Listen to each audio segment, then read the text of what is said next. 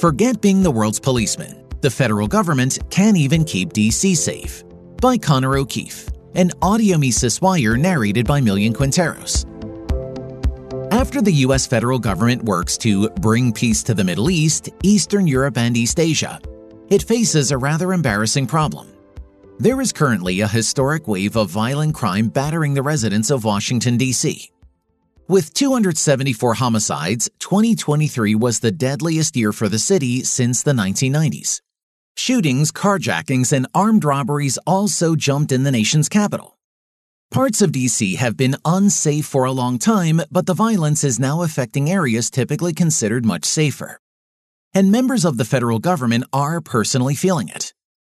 Last February, Representative Angie Craig, Democrat Minnesota, was assaulted in the elevator of her Washington apartment building. The following month, a staffer for Senator Rand Paul, Republican Kentucky, was stabbed multiple times about a mile from the Capitol. In October, Representative Henry Cuellar, Democrat Texas, was carjacked at gunpoint on K Street, where many of the top lobbying firms are based. The attack was followed weeks later when a staffer for Senator Katie Britt, Republican Arkansas, was robbed at gunpoint again a mile from the Capitol. And the trend has continued into 2024. Last week, a former Donald Trump administration official was shot and killed during another carjacking on K Street. Again, this ought to be especially embarrassing for the leaders of the federal government as they try to bring peace and security to the entire world with bombs and ever encroaching military alliances.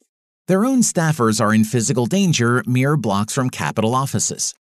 The federal government is in charge of most of DC's criminal justice system, so it carries a lot of responsibility from what's happening. In 2021, Joe Biden appointed Matthew Graves as the U.S. Attorney in charge of the district's justice system. By the end of his first year, Graves' office had declined to prosecute two of every three arrests made. The next year, 2023, his office declined to prosecute 44% of those arrested. The political discourse around the criminal justice system is usually awful.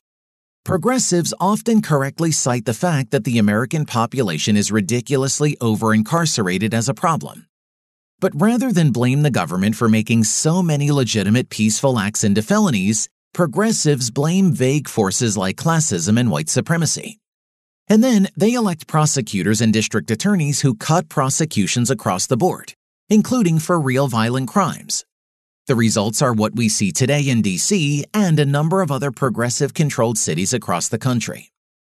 Conservatives, or really all non progressives, react in rightful horror, but are often quick to call for solutions that are just as imprecise.